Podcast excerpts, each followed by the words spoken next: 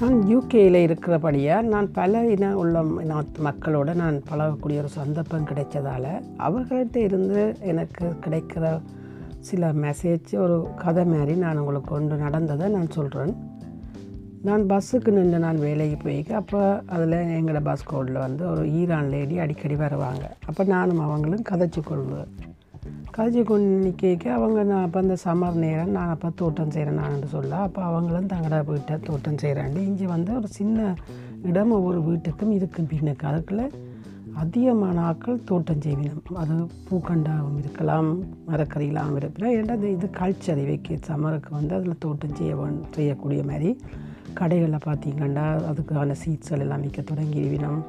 அப்படியே ஒரு கல்ச்சர் மாதிரி வந்துடும். அப்போ அந்த லாக்டவுன் நேரத்தில் தோட்டத்துக்கான வேலைகளை முன்கூட்டியே விண்டராக இருந்தாலும் அதுக்கான பொருட்களை வாங்குற மாதிரியெல்லாம் கணக்கு கணக்காக்கள் செய்ய தொடங்கிட்டாங்களே. ஏன்னா வீட்டில் இருந்து கொண்டு வீட்டுக்குள்ளே தான் மரங்களை வைக்கிறது அப்படி.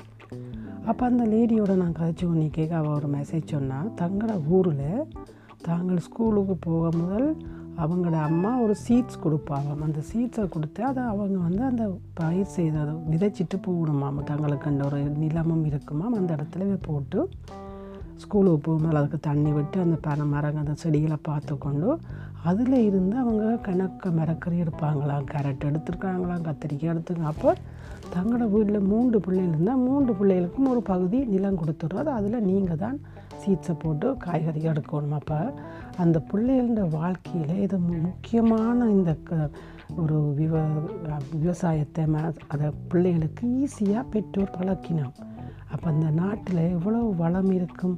அவங்க என்ன பிரச்சனை என்றாலும் அவங்களோட உணவு தட்டுப்பாடு இல்லாமல் இருக்கும். இப்போ இந்த நேரம் எங்களுக்கு லாக்டவுன் நேரம் எல்லாரும் கஷ்டப்படாமல் ஒரு கிடைச்சது அந்த உணவு சாமான்கள் எல்லாம் கவர்மெண்ட் எந்த கடையிலையும் எங்களுக்கு தட்டுப்பாடு இல்லாமல் கொடுத்து கொண்டு இருந்தது ஆனால் வேலை இல்லாமல் இருக்க காசு இருக்காது. காசு இல்லைன்ற ஆக்கள் என்ன செய்யணும்? கஷ்டப்படுவீங்க இப்படியான ஒரு சிஸ்டத்தை பிள்ளைகளுக்கு பழக்கி விட்டால் தன்னறிவும் நாடாக அடையும். மக் நாங்கள் மக்கள் பிள்ளைகளும் எதிர்காலத்தில் ஒரு தன்னம்பிக்கை இருக்கும். தங்களை வீட்டில் இருந்த ஒவ்வொன்று ஒரு படிப்பு அது. பிள்ளைகளுக்கு வாழ்க்கை கல்வி ஒரு செடி எப்படி வளருது எப்படி அது காய்க்குது எப்படி பூக்குது அது எப்படி பாதுகாக்கணுமெண்டு இரண்டு கூடுதல் இஞ்சி பிள்ளைகளுக்கு எப்படி தக்காளி சிலது பிள்ளைகளுக்கு தக்காளி எப்படி காய்க்குது பச்சை மிளகா காய்க்குதுன்றே தெரியாது. பார்த்து கடு தோட்டம் செய்யறதுக்கு அது ஈஸியாகவே அவங்க அந்த ஸ்கில்லை வளர்த்துருவாங்க. எனவே நீங்கள் என்ன உத்தியோகமாக இருந்தால் என்ன படிச்சிருந்தாலும் அதை பற்றி நீங்கள் கண்டுகொள்ளாமல் உங்களோட வீட்டில் அல்லாட்டி வீட்டில் நிலம் சீமந்தாக இருந்தாலும் ஒரு பிளாஸ்டிக்கில் விற்கிது ஈஸியாக அதுக்குள்ளே மண்ணை போட்டு தான் இங்கே கூட எல்லாம் செய்கிறாங்க மண்ணை போட்டு செய்யுங்க.